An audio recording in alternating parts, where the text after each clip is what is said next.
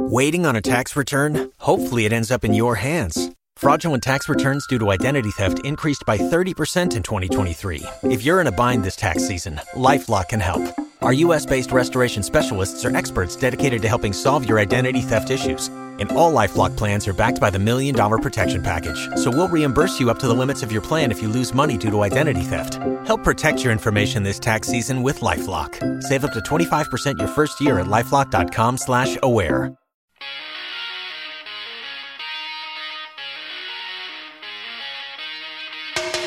We're listening to Nakedly Examined Music, a podcast about songs and songwriters. My name is Mark Linsenmayer.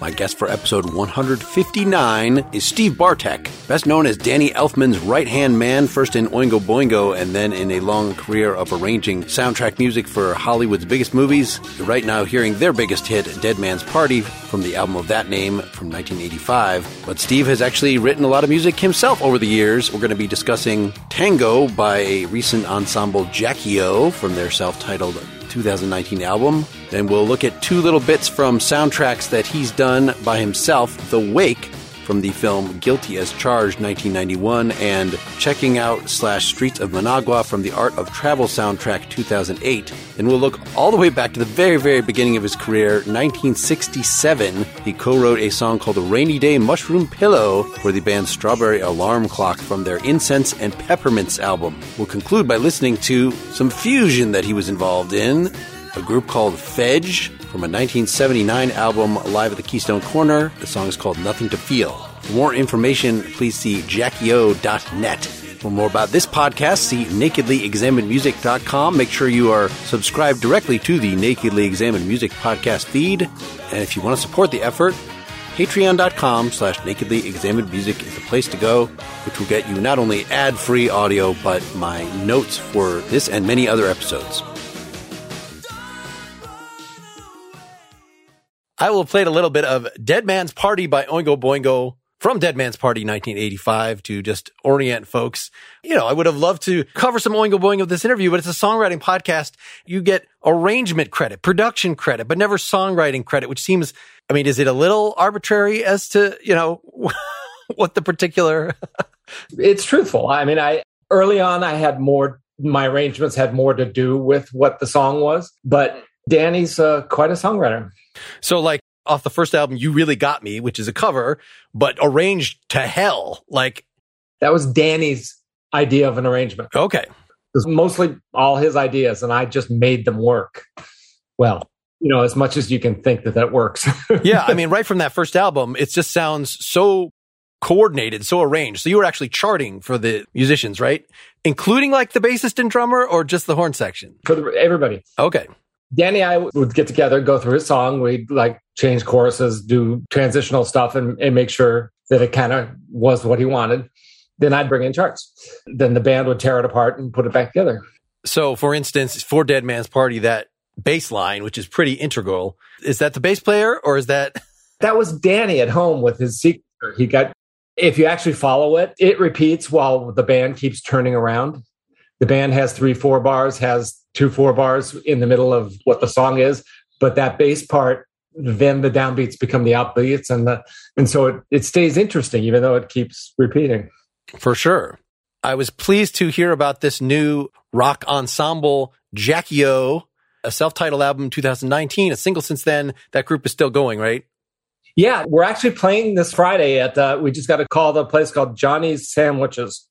So this is the closest we have to an existence live Oingo Boingo, even though it's not that. But the fact that it's you and John Avila, the bass player, Oingo Boingo with another guitarist and a, a, drummer who are also, it's, you know, looking at your bio pages, all you guys are deep in the, the film industry, right? Or the TV soundtracking. Yeah, uh, various different music things. The guitar player I had originally bonded with, he played the slide guitar on a film called Midnight Run. He also happened to be a friend of another friend, and we became really close over the last 10, 15 years. And jackiO was kind of a result of that. But John and I actually play with John Hernandez's, he calls it Oingo Boingo former members. And there's like five or six of us that were in it, and we play. We got a really great singer, not doing a Danny imitation, but you know, singing the songs, and we've been doing that for years. Okay, so there's a tribute band, but this is original music written by all of you in turn. Is that right? All four of you are writing some of this with jackiO? Yeah. Some of it we take turns and some of it we just sat down and wrote together. Like actually last weekend, we're doing music for a company that places instrumentals in films. So we said we deliver six songs. We sat down for two days, made up six things, recorded them, and we have one more day of recording it's such a joy to be with real people, not over Zoom like this, and be banging out ideas and playing in the same room. It was just, I'm still high from that. well, can you say a few words about to introduce Tango? This is the closing track from the self titled 2019 album. It's an instrumental. I assumed you had some significant share in the writing on this. Can you say a little about it before we? This one was all mine. I had gone to see a band called Gotan. It's like fancy tango band, and I got excited and went home and I thought about the structure of these tango songs. I thought I can do that, and so I sat down to do it, and that's what tango was.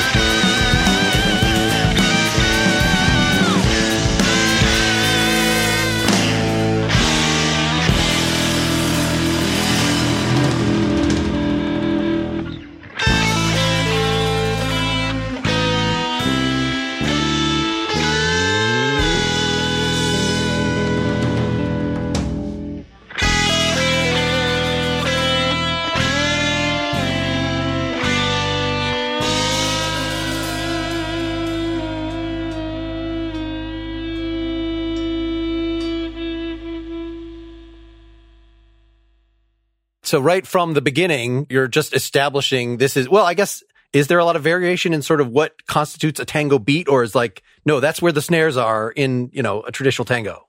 The catch is this is not even close to a tango. Okay. okay. I just named it because the band I saw was Gotan. The structure is much like I had heard at the concert, but it's not even close to being a real tango. We, the recording with jackiO is kind of New Orleans. I think that's how we, we first approached it. Then it kept changing. I originally re- played this with this band Relative, that it was, except for that head, we just played free. Okay. So we'd go wherever we wanted to go. It wouldn't go necessarily. And if someone wanted to go back to the melody, boom, we'd all go back to the melody, that kind of thing. Well, you have some fluidity here. And I, well, I saw one of your other things. I mean, the reissue of Dead Man's Party, there's like the single version and there's, there's the 10 minute version. So I'm guessing that this band live can stretch out. Yeah. yeah. Yeah. The jackiO is the four of us love improvising together. And Ira and I had over the years have been playing together. John and the drummer and bass player have been playing together in a band called Mutator. And so they were really tight. And I've been playing with John for you know 30 something years in Boingo. So we can all guess where everybody's going. And sometimes we go some places really fun. Sometimes not so much, but you know. Any sort of story of coming up with this head, you know, that's originally unison and then we are going to harmonize it. And then it, the sort of B section of the head has a nice little, you know, it's super melodic, I guess. That was kind of my point. After hearing this concert, the deal was that there's little melodies and they'd always go somewhere and come back. So I tried to make it as melodic as possible, but the riff is, is something that just falls off of your guitar. It's got a little pull offs and, and the notes just fit on the guitar really nicely. So that's where the melody shapes came from. I made sure that I went to a different key, you know, all that kind of stuff. And uh, the harmonization, it didn't have a harmonization when I first did it with the other band. But when I did it with Ira, it was like, well, we can't just play this together. And it doesn't need chords because john is so busy on the bottom keeping things moving. So i harmonized it. Well and then i like the fact that you break this up with what i call the king crimson section which is just a couple chords.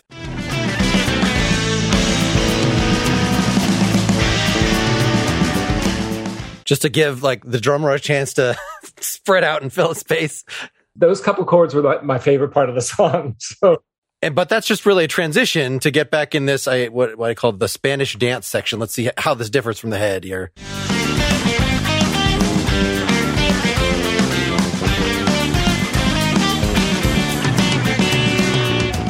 Yeah, so this is your, we're going to a different key to do something equally melodic, but, you know, has some connection to the head. That's the B section. Okay, so that was that was in there. It was not just purely the head and then wandering free for I misled you. Sorry. Long, long periods. Interesting way to end this.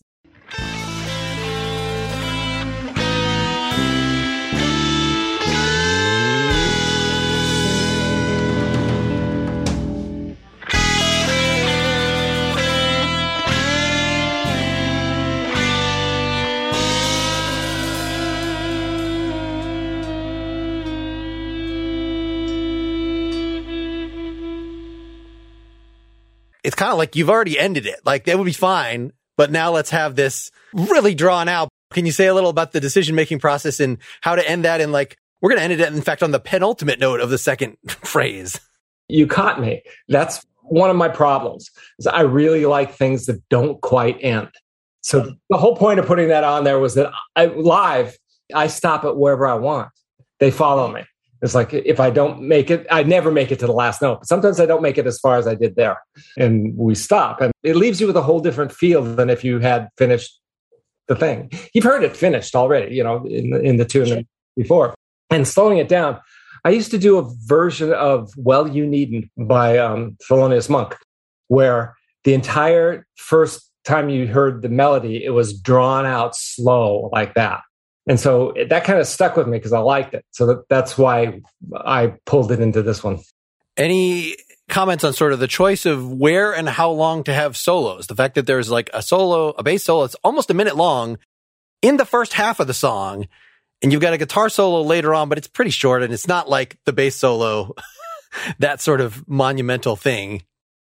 that recording was us live in a little studio just doing it. And so the length of the solo was how long he felt his solo was going. And, and the same with the end. Usually the end goes on forever with the guitar solo. was that, is that Ira soloing there? is that you? Yeah, that's Ira. That's okay. Ira. I mean, the fact that he's soloing over the, what I call the King Crimson section, that, you know, it's that, it's maybe not as suggestive of, you know, that if you were just like under the bass solo where you're repeating through the verses again. And, you know, if you're just vamping over a couple chords, like, or does he do this live such that he actually does go nonetheless a minute and a half? Oh, he's got plenty to say over those two chords. Okay. Yeah because we were trying to make it presentable, we didn't go off. Sometimes it lasts a long time. Sometimes it's short. You know, it depends on how people feel. Well, and I guess if you have something like that, which is only a couple chords, you know, that has a feeling of stability, that it really, if you want to, you can really leave the key and pull out all the jazz chops. In fact, you kind of have to to make it interesting if it's not, you know, following a progression. That's one actually. The chord in there is one of my favorite chords. I used it in um, "Whole Day Off." With Oingo Boingo. It's like a minor chord that the the fifth and the third go down a half step, and it just hurts in a nice way. So. So as you mentioned, this was an outgrowth of your side effects project, which you sent me a couple of in progress or live tunes from that. That was neat. Most of your time since the Oingo Boingo breakup has been spent on soundtracks. Tell me what just business wise, why? So if you look up your name on Spotify, say, then you only find one full album that in fact just came out, but it's two soundtracks packaged together from totally different years, 2008 and 1991. Is there a reason for that pairing? The record company approached me. Okay. So the, and those those were the two films that I had that they could grab. No, no, actually, most of my films I own, but, but they, they were the ones that the, the record company was interested in. So that's the only reason you're right. That's the only reason they're paired is because I wrote them. I mean, I, I, guess I would assume that like Romy and Michele are the goofiest movie that they would be owned by Disney or whoever. Yeah, they're Disney, and they either chose or didn't choose to put out an album. I worked on a, the Goofy movie, another Goofy movie. I forget what it ended up being called, and they put out a record, and they had a couple pieces of my score, but it's mostly the songs because Disney is all about songs. This is a lot of tracks put together most of which are very short. So actually, I picked after some hemming and hawing, decided like, okay, let's go with some short things so we can play a couple of them. The Wake from the Guilty as Charged soundtrack 1991. Do you want to say a couple words about that before we hear it? This is a scene at the end of the movie where they wanted a Hollywood ending. So at the very end, there's a little Hollywood ending, but it was behind a cocktail party. So I had freedom to do whatever I want. So I took one of the themes and I actually recorded three string quartet quintets. There's a string quartet with a bass player and put them in three different places, one in the center and another on each side. So it was the stereo string quartet. That's not stereo, it was three, three, three, three spread around the room. The melody is actually a non transposable mode from Olivier Messiaen's book of whatever, where the harmonies will fit on top of each other kind of changing the tonality, even though it's the same scale.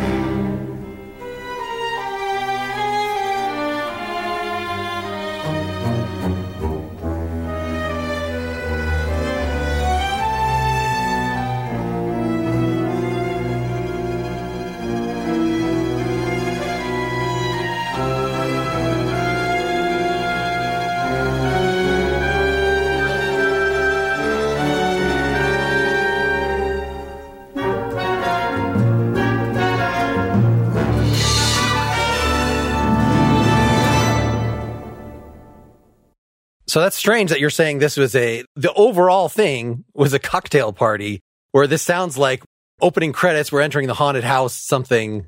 Actually, I, I misspoke. It was, a, it was a wake funeral at the end, but it was, it was mostly just dialogue. This was behind. It's still very sprightly for something that has to be behind dialogue. You know, there's a lot of movement. It's a lot of, there's a couple dramatic moments that underscored what they were talking about every once in a while. So Okay, so that clearly explains the structure because the structure is not, I mean, there's that sort of main riff. In fact, let me just play it.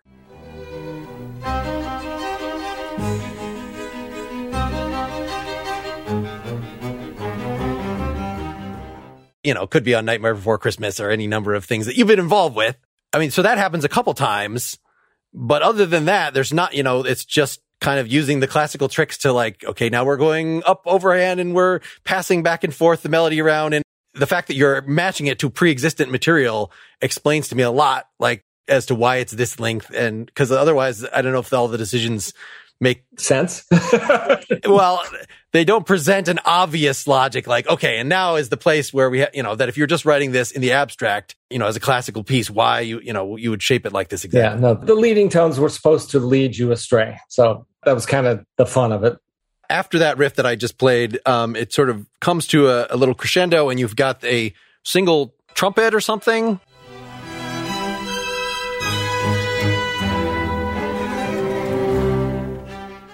Or is that a French horn or what? I think I had both. I think trumpets, horn. I had a clarinet. I know. I had a small ensemble. It sounded like there was a bassoon there somewhere. I asked for one of everything. But it's interesting that all you know, the non-stringed instruments get introduced very gradually so that it's just not obvious until you get to what you call the Hollywood ending. And then it's this horn led thing that's just giving a little tag to the whole piece. Yeah, that's what they wanted. Let me just play a couple more little sections to see if we can.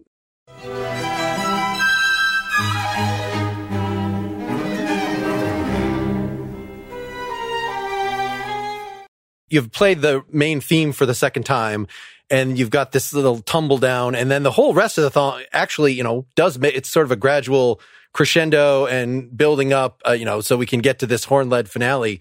Any sort of comments on how academic is your approach here? Like you're using things that, uh, okay, I remember this from studying Mozart a little bit, but like how much of that is just intuitive versus schooled? Yeah, it's kind of 50 50. I mean, I, when you have an idea that I had to crescendo to a certain place and I had these instruments. So it's like, okay, what do I do to make people feel something to a resolve?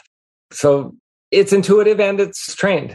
I, I mean, I have a degree in orchestration from UCLA, but I'm not so entrenched or well educated to pull off all kinds of, you know, other stuff. Stuff like, oh, I wrote this bassoon part and it's not really in a comfortable range for the bassoon. Like, is that just the kind of stuff you'd have to learn on the job when you actually try to get a human being to do this and they say, no, no, please don't? That's 50 50. You, you go armed thinking you know where it is, but then when you hear someone play it, you go, oh, I'd rather hear that somewhere else because they're struggling or that's not the sound I wanted. My whole career with, with Danny was a earn as we learn. The first uh, Pee Wee's Big Adventure, it was like a, an amazing thing to hear an orchestra play stuff that I had put down on paper and Danny had written. So as we went, I kept trying things. So every film I, I tried to experiment something, some sort of sound. So I got the hint of this from Shirley Walker, who she conducted Batman for us. She had a whole notebook of things that she kept track of orchestral devices that worked in various situations. So I, I started trying to experiment with voicings with we finally started doing um when we did Psycho. He re-recorded the Bernard Herrmann Psycho.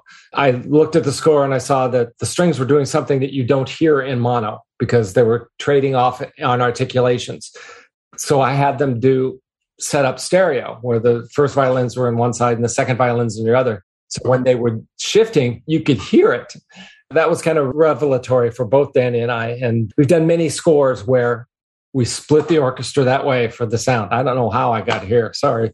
This is getting at sort of the general order of operations, either when Danny is putting something together and giving it to you, or when you're just getting it together yourself before you sit down, you know, to actually notate it. Like, are there recorded versions? Like, do you work with a sequencer or something and sort of map it out completely that way? And then it's in finale or whatever. And then you can very easily, you know, have a transpose auto to get the viola and all that stuff. Um, yeah. I mean, the, the whole work thing has changed a lot since we first first started. Danny would play a little bit on piano, and I'd, he'd write a little sketch down, and I'd take it, and we talk about what he wanted to do. And you know, Danny has a full sequence. He has all the, the samplers and all the stuff to make it. So I get a mix of what he thinks it's supposed to sound like. And uh, we have a guy, Mark Mann, who's an amazing musician, takes the MIDI and cleans it up so that when I see the MIDI, it actually looks like notes. Because, you know, when people are playing on sounds, not only just sloppy playing, but sounds speak, usually speak later. Lots of string sounds speak later. So people play them ahead. So when you see that MIDI data, it looks like trash. So Mark Mann cleans it all up so that when I look at the MIDI data, it's on the beat, it's has representation. I work from there into a program called Sibelius. I put it in Sibelius, and then I start putting dynamics and and voicing things to different voices. For yeah, he's he's playing a synthesizer with one hand on thing as opposed to individual lines mostly. Sibelius has gotten much better over the years. I think it's note performer. It's got a set of samples that actually respond to the articulations I put in notation wise. And that's very helpful because things like uh, simple things like arco and pizz. Do you know what arco and pizz? Bowed and plucked, yes. Uh, to mark pizz and then forget to mark arco later down is really embarrassing on, on a recording session. so this helps me find things like that to make sure that yes, I did change them back to arco and where exactly there. And if I make a mistake, it becomes obvious because I can hear it. So it sounds like there's enough subtlety in the notation that you're not about to be automated away, right? That in terms of the, if you got each individual line as MIDI and you're translating it to something that looks like notes, like it seems like it's almost there, but it sounds like you're still having to put in a lot of effort to, uh, you know, actually make it orchestrated. Yeah, to make it so that real people can play it. Cause it's, it's sure the MIDI is there for whatever samplers you got. But one string sample has, say, eight to 12 players playing. And in the real world, you may not have eight to 12 players to play a five note chord. So you have to balance them and figure out what is the important one and, and what is it that the composer is hearing when he wrote that chord. And you said with this one, with the wake, you were having the same little group play three different, you know, two overdubs to your original so that you could get them in different stereo spaces? No overdub. I had three ensembles, which was the, if I get any musicians, I want to do something with them that's fun. And so I had three ensembles, one in the center and one on either side. So the joy was conducting it and hearing it bounce, bounce around me. I want to stop for a second to tell you about, as I often do, the Nebia by Moen shower heads I've told you a lot about the spa shower that lets you have the feeling of a spa, completely enveloping and wonderful, and yet saves about half of the water you would normally use taking a shower. Well, they now have a new thing, the Nebia by Moen Quattro, which in addition to being more affordable, has four different spray modes you can switch between. I like to use the classic soft spray for most of the shower, but then switch to the hard spray at some point to finish off. Backing up, Nebia was a Kickstarter with brilliant engineers who used to work for NASA for Apple, for Tesla, who use their powers to further water conservation, especially, you know, given droughts. Their goal is to save 1 billion gallons of water by 2023. But they want to do this at the same time as making a superior shower experience, one that actually gives you around twice as much water pressure as you would have with your ordinary shower. So this was all impressive enough to gain Tim Cook as their first investor. And so they've grown and now have quite a few options not just in shower heads, but shower shelves, shower curtains, bath mats, the quick dry earth mat, which is an amazing feat of engineering itself that I now own and use daily. So back to the new thing, the Quattro. You can get the fixed rain shower or the hand shower version. You can choose among five finishes to match your bathroom. I chose the hand shower version because I like to wash my feet. I can wash my dog now, though not typically at the same time as my feet. Nebia by Moen Quattro starts at just $119 exclusively on Nebia.com and Nebia gave us a special discount just for our community. Go to Nebia.com slash NEM and use code NEM at checkout to get 10% off all Nebia products. Even better, Nebia is offering free shipping on Quattro orders in the US for just a few more days, so this is a great deal to jump on. Again, go to Nebia.com slash NEM, that's N-E-B-I-A dot com slash NEM to check out what they have to offer and save 10% with the code NEM. I had one other little thing to talk about the soundtrack work. So this is from the Art of Travel soundtrack 2012. I just want to pick something. There's a lot of variation on that. On the older one, there's a, there's quite a bit of variation too. But this one in particular, you know, there's a lot of obvious sort of synth stuff or xylophone stuff. But this one, you know, was clearly a band. So you're applying your arrangement skills from Oingo Boingo to do these little snippets. And this one, in fact, is only a minute long.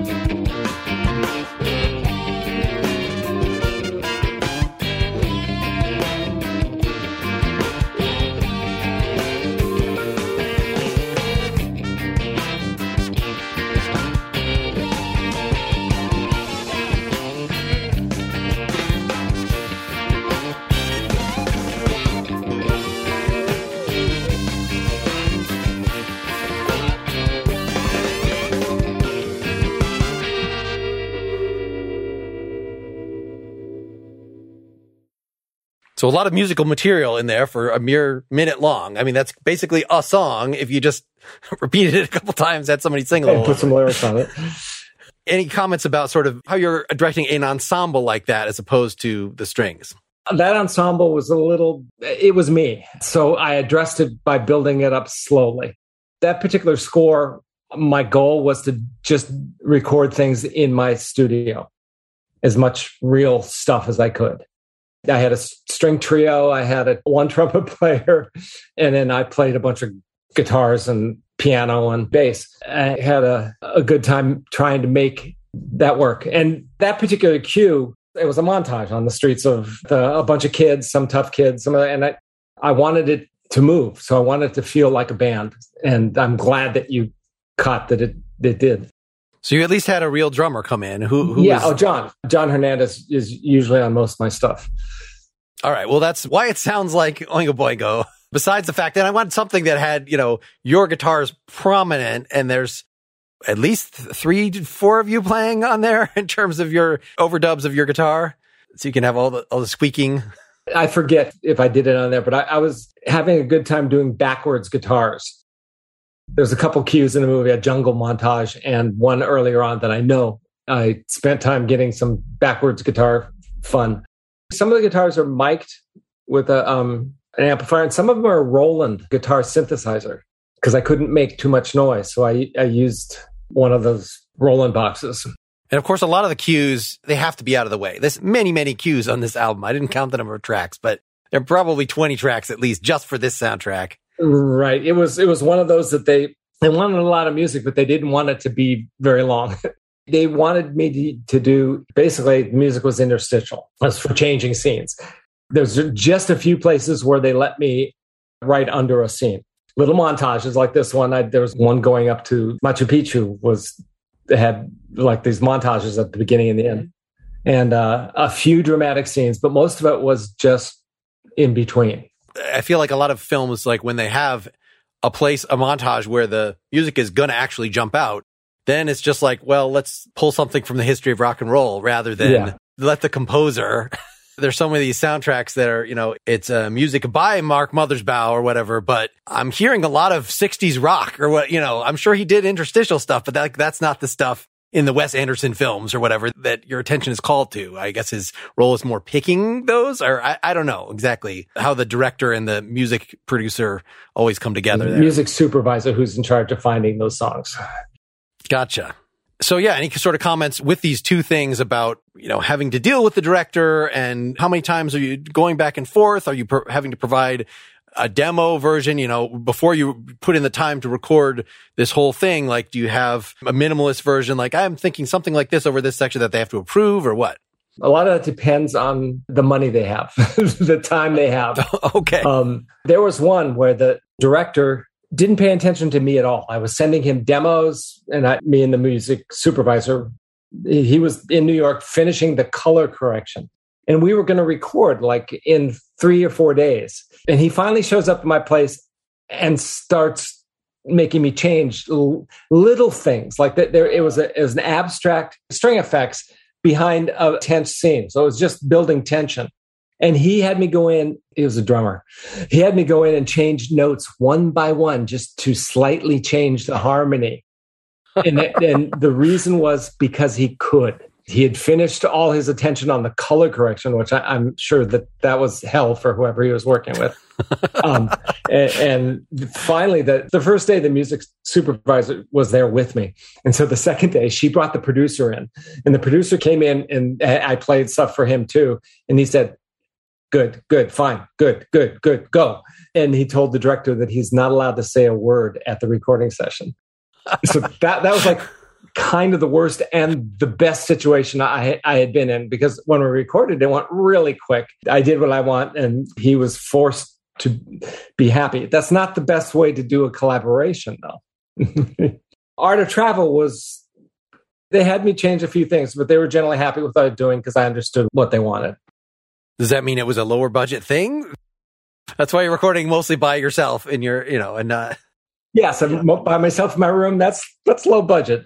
The other one I had an orchestra, so big difference there. Yeah. Let's jump to a completely different part of your career here, your prehistory, let's just say. So I was not even aware of your association with the classic psychedelic band Strawberry Alarm Clock, co-writing and playing some flutes on their uh, first couple albums so we were going to play uh, Rainy Day Mushroom Pillow from Incense and Peppermints 1967. Give the background. Yeah, around 13 or 14, I wrote songs with my neighbor, George, who was a few years older than me, who was a bass player. So he ended up getting into the Strawberry Alarm Clock by all kinds of machinations, and they took our songs. So this was one of the songs I wrote with George at 13 or 14. You can tell by the lyrics that I had no idea what I was talking about. The chords, though, there's a story about the chords I, I'll tell afterwards. Did you even have any say? I mean, I know you're, it's a very prominent flute part by you on here, but you were already playing guitar at the time, but you weren't an official part of the band because you were too young to join.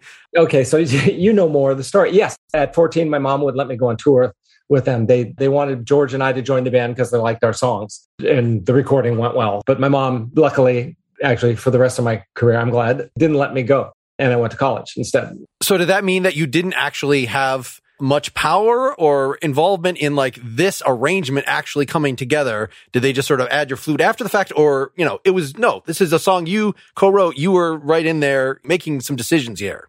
We rehearsed it first and we go through that. A lot of it is the song I wrote and George. Uh, the bass parts, George is playing the bass part. He's the co-writer. The vocal stuff is all stuff that they put on on top of it. I had no power. You're right. I was the flute player. I sat for a whole day and played flute like on two songs.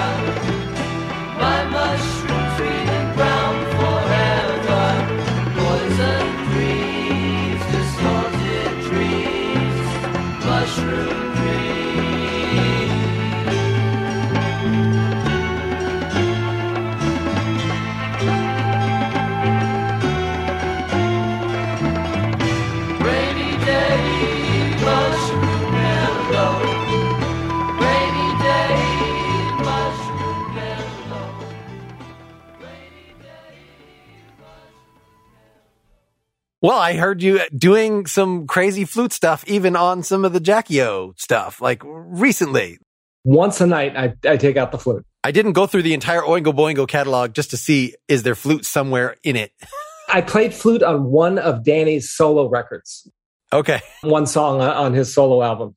So I assume in writing this, the big flute vamp like, was that there right from the beginning or this was something that you added as you were developing it and you guys just wrote it strumming guitar and, you know, doing chords? It was strumming guitar and chords. And there's a line on early that it, I think the organ mostly plays, which I had thought of as being flute. And so I forget. I, I was 14. I'm 70 now. So that was a long time ago. 1967, that's sort of the heart of the psychedelic era. But like, what were you immediately? What had you already heard just in the last months before you're writing this that made you like, we got to write about a mushroom pillow, you know? a lot of what George and I would do, we actually did it in the library. We'd look at titles of books and just pick words and throw them together. Mushrooms were cool because they implied drugs of some sort then. George was older and he knew that. I was younger and didn't care. And the fact that it's all floaty and with the beautiful clouds, nothing could be better than being in the clouds. Why, why poison dreams? Why, why that, the negative part of the. It, you know, it, you need tension and resolve. So without that poison, there's no tension in it, right? I guess so, but uh, you know, I guess I don't, I don't expect anything besides floating off on a cloud from a song like this. And, and you certainly with your flute part gave that energy a very, you know, floating with some musicianship. I feel like, you know, it's easy for a psychedelic band to not necessarily have any musicianship there at all. But the fact that you were right there providing some craziness at the very beginning. The musicians in this band actually, I have to thank them for a lot because I made money with them. My parents let me pursue music. These few songs brought in money, and my parents then thought, well, it's okay to be doing music. The drummer played great vibes. So they weren't totally hack musicians, but I had no clue. I was 14. And this uh, harpsichord part.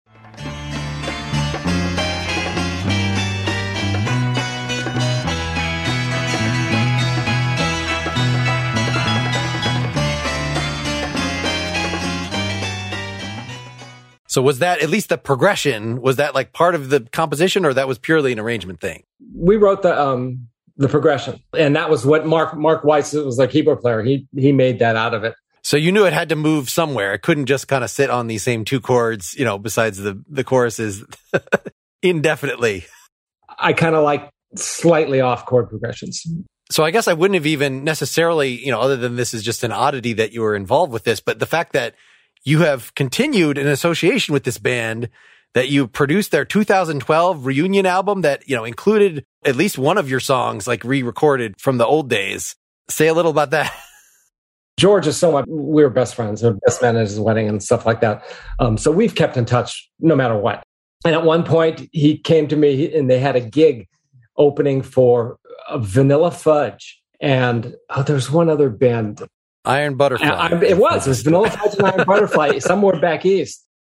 and I said, I'm in. I'll do anything to be on the stage with these, you know, heroes. And it all fell through. But we started rehearsing, and then uh, the keyboard player hadn't been playing with them, but he got excited about playing with them because I had started playing with them. It was just fun. Well, clearly, if you're getting to the point of producing them and contributing more to the arrangements, like you're redoing some of the same songs, but I assume in the olden days you had some older guy producer that was like, you know, even though you'd rehearsed beforehand, that was kind of running everything? yeah, they had a guy who was in control there. And actually, the nice thing about this is they trusted me to be in control. So a lot of the arrangements were just were stuff we worked out that they were following me, which was great. I didn't always work, and I spent a lot of time editing stuff at the end, like any producer would.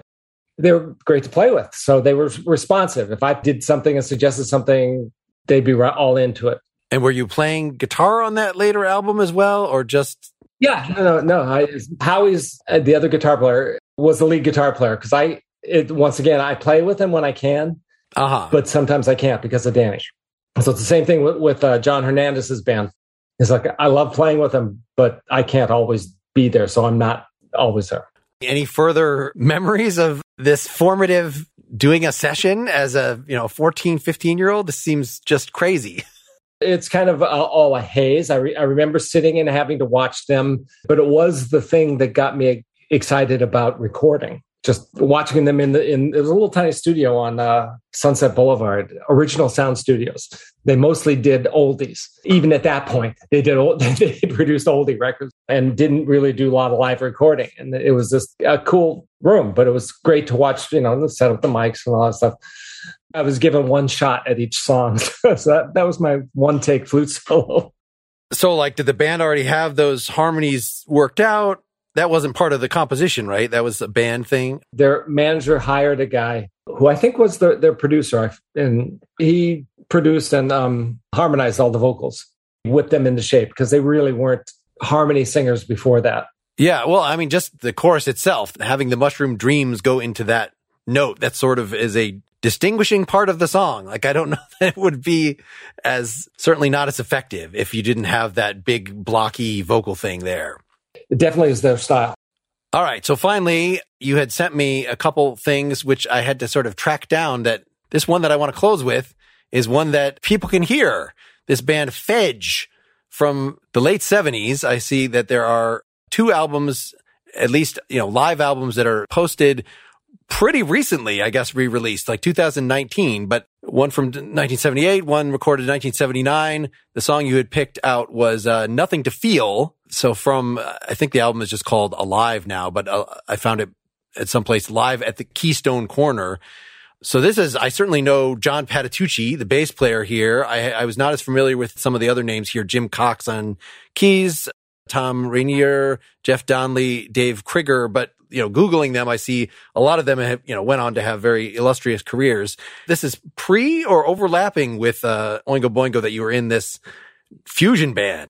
It was right around the same time. This was a band put together by the trumpet player Jeff, whose name backwards happens to be Fejj. Ah. Aha. I was pulled into it by Dave Krieger, who I had been playing in a big band with. Dave Krieger had a like rock and roll big band that was really fun to play with. He pulled me in. Jeff like paid for all the there's the videos and produced the whole thing and had each of us write something. And the, this one is is one I wrote for them. And the title came. Tom Ranier is like the consummate musician, a piano player, yeah, uh, and sax player. But he, he's playing sax on here. But in the studio, he's mostly a piano player, keyboard player we ran through the song the first time, and the first thing he turns on, so there's nothing to feel here. so I thought, okay, that's the name of the that's the name. The- what happened with this band? Did you just get busy in these other things, or did, did Jeff break it up, or what? Yeah, it was Jeff's project. He brought us together for the gig. He had a slightly different ensemble for some other recording at a live gig that I remember, a different bass player. But it was his project and, and it, it fell apart because it's not like Boingo where you rehearse for years and you finally get your break. it was a put together project. Sure. But, you know, this tendency toward fusion that, you know, your side effects project later that you just, you know, we, we mentioned that you've done some live stuff with. It seems like this is still part of your influences that didn't get to get into Boingo. That, you know, the Boingo from the very beginning, like it's very tasteful. It's very melodic. It's very, the guitar is locked in with everything else. You don't just get to go onto a solo jag like in this song that your folks are going to yeah, hear. Yeah, it's, it's a little indulgent, I know. But again, this one gave me a chance to harmonize in the way that I had to harmonize in a style that I enjoyed that I couldn't do mm-hmm. with Boingo. So just in terms of balancing these things now, I assume that the arranging thing, you know, do you still like get residuals from Batman and stuff, you know, or or is that all sort of paid at the time and it doesn't persist? Well, it depends on if it's recorded here or in London. Batman was recorded in London, so it's gone. Batman Returns was recorded here, so I get money for that. And it does keep going. If if people keep watching it, I still make a little money. So I'm thankful that I'm in a position financially only because of that. Yes. And so you don't have to do any of this additional stuff.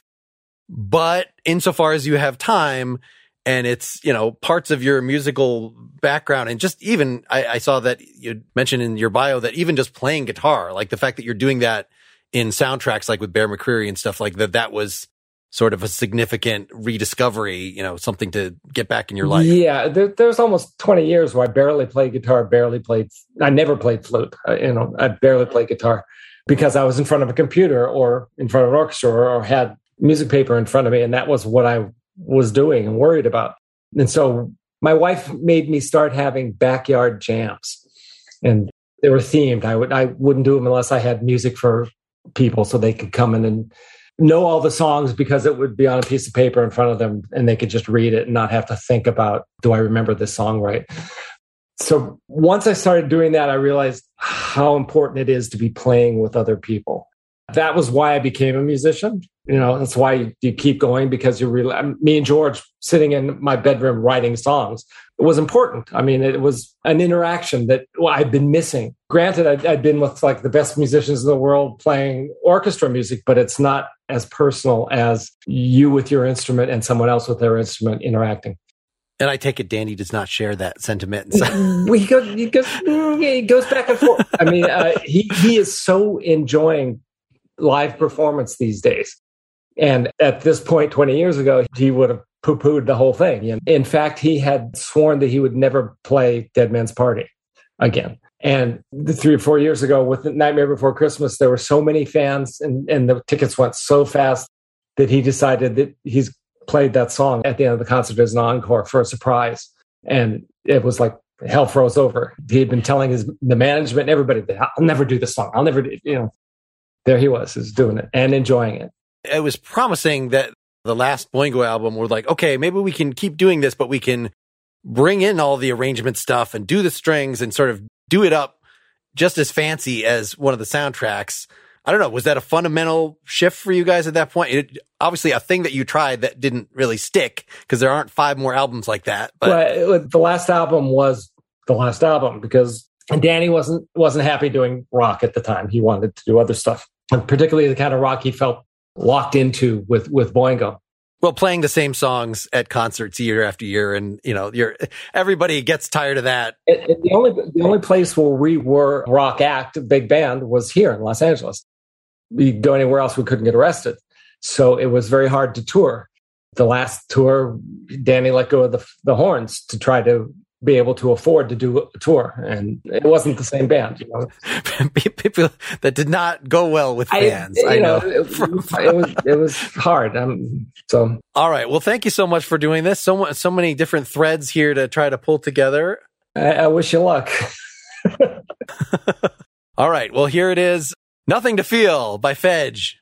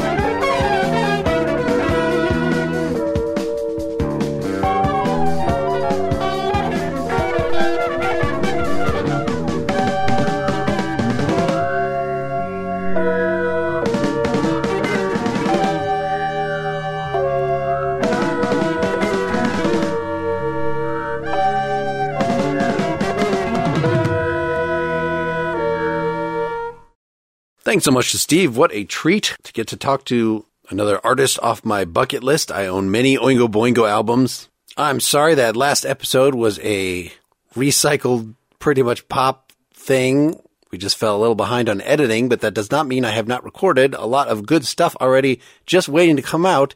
Next is John McCutcheon, world famous folk artist, then Chuck Prophet, and Asleep at the Wheels of Ray Benson, I just talked to yesterday, probably the most important Texas swing band still existent. You can get all these interviews and many, many others that I have done by subscribing directly to the Nakedly Examined Music podcast. Do it through nakedlyexaminedmusic.com or by looking Nakedly Examined Music up on the podcast app of your choice or get the ad-free feed at patreon.com slash nakedly examined music. If you are a supporter, you would have gotten this episode a full week early, and I'm going to try to keep doing that. We'll see how that works editing wise. But that's the goal. You probably know that we are part of the Partially Examined Life podcast network. And if you're an Apple podcast user, you can get my ad-free episodes by subscribing directly through Apple Podcasts, where they take a little money through a subscription you make through the App Store. Doing that will get you ad-free episodes, not only for this podcast, but also for my Pretty Much Pop and Philosophy versus Improv podcasts. Hope you're all doing well. Had a good Halloween. Keep on musicking. Till next time, this is Mark Linsenmayer signing off. So long.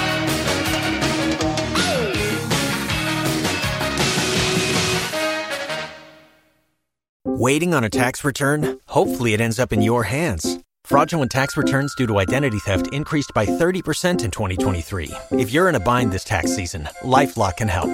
Our U.S. based restoration specialists are experts dedicated to helping solve your identity theft issues. And all Lifelock plans are backed by the Million Dollar Protection Package. So we'll reimburse you up to the limits of your plan if you lose money due to identity theft.